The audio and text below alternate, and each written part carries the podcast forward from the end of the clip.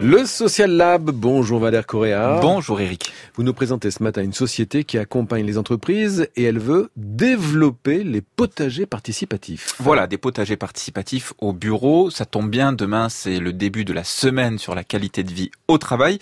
Et on parle là d'une piste de plus pour contrer hein, cette crise qui traverse donc le monde du travail, qui manque bien souvent de couleurs, de folie, pour en faire un lieu où il fait bon vivre alors qu'on y passe euh, bah, le plus clair de notre temps. Par contre, attention, faut pas non plus tout mélanger dans ces initiatives qui veulent contribuer à nous rendre heureux au boulot, comme on dit là-dedans, il y a à boire et à manger.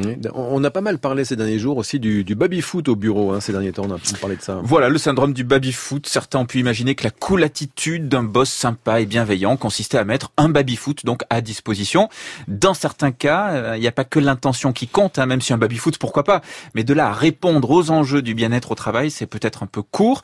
La bonne nouvelle, c'est que de nombreuses initiatives voient le jour pour apporter quelque chose de concret dans l'entreprise avec une vraie valeur ajoutée. Par exemple, les sociétés cueillettes urbaines ou encore Ciel Radis proposent de mettre en place des potagers participatifs au travail pour apprendre, créer du lien social et se faire plaisir. Un potager participatif au bureau, c'est facile à mettre en place ça Alors c'est pas à la portée de toutes les entreprises clairement. D'abord il faut un espace plat comme un jardin par exemple ou un bout de, de toit accessible et puis euh, les moyens financiers bien sûr. Hein, ça peut coûter quand même quelques plusieurs milliers d'euros euh, sur la mise en place, mais si c'est jouable, et eh bien après le prestataire s'occupe du reste.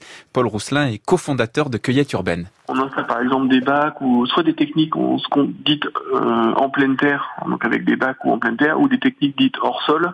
Dans ce cas-là, c'est plus des colonnes un peu euh, gros ou euh, des, colonnes de production. Et on, fait un atelier de lancement du potager. Donc on choisit avec les employés toutes les espèces qu'ils veulent mettre dans leur potager, qu'ils veulent voir, qu'ils veulent voir et qu'ils voudront récolter. On les accompagne dans le choix des espèces et dans le lancement du potager. Donc on est avec eux, on plante avec eux, fait toute une, souvent ça se passe sur une heure ou deux heures.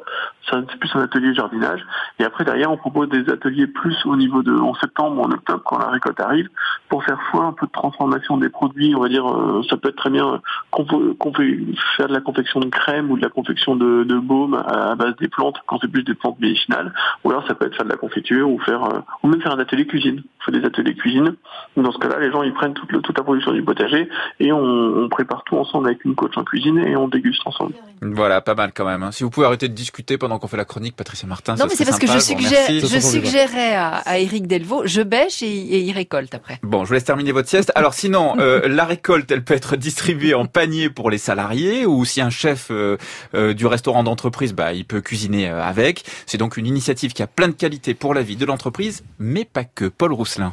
On a quand même un gros lien avec euh, la dépollution de la ville, qui, est assez fort. Hein. L'agriculture urbaine, ça permet à la fois de faire de la rétention d'eau, de recycler les déchets du bâtiment, de réduire les îlots de chaleur, et forcément de réduire le transport, parce qu'on produit en local, donc il n'y a plus de transport associé aux fruits et légumes, donc il n'y a plus, il n'y a aucune pollution en fait par rapport à ce qui va être produit en agriculture urbaine. Donc ce lien-là fort avec l'écologie, on pense que c'est ce qui va permettre d'être durable dans le temps.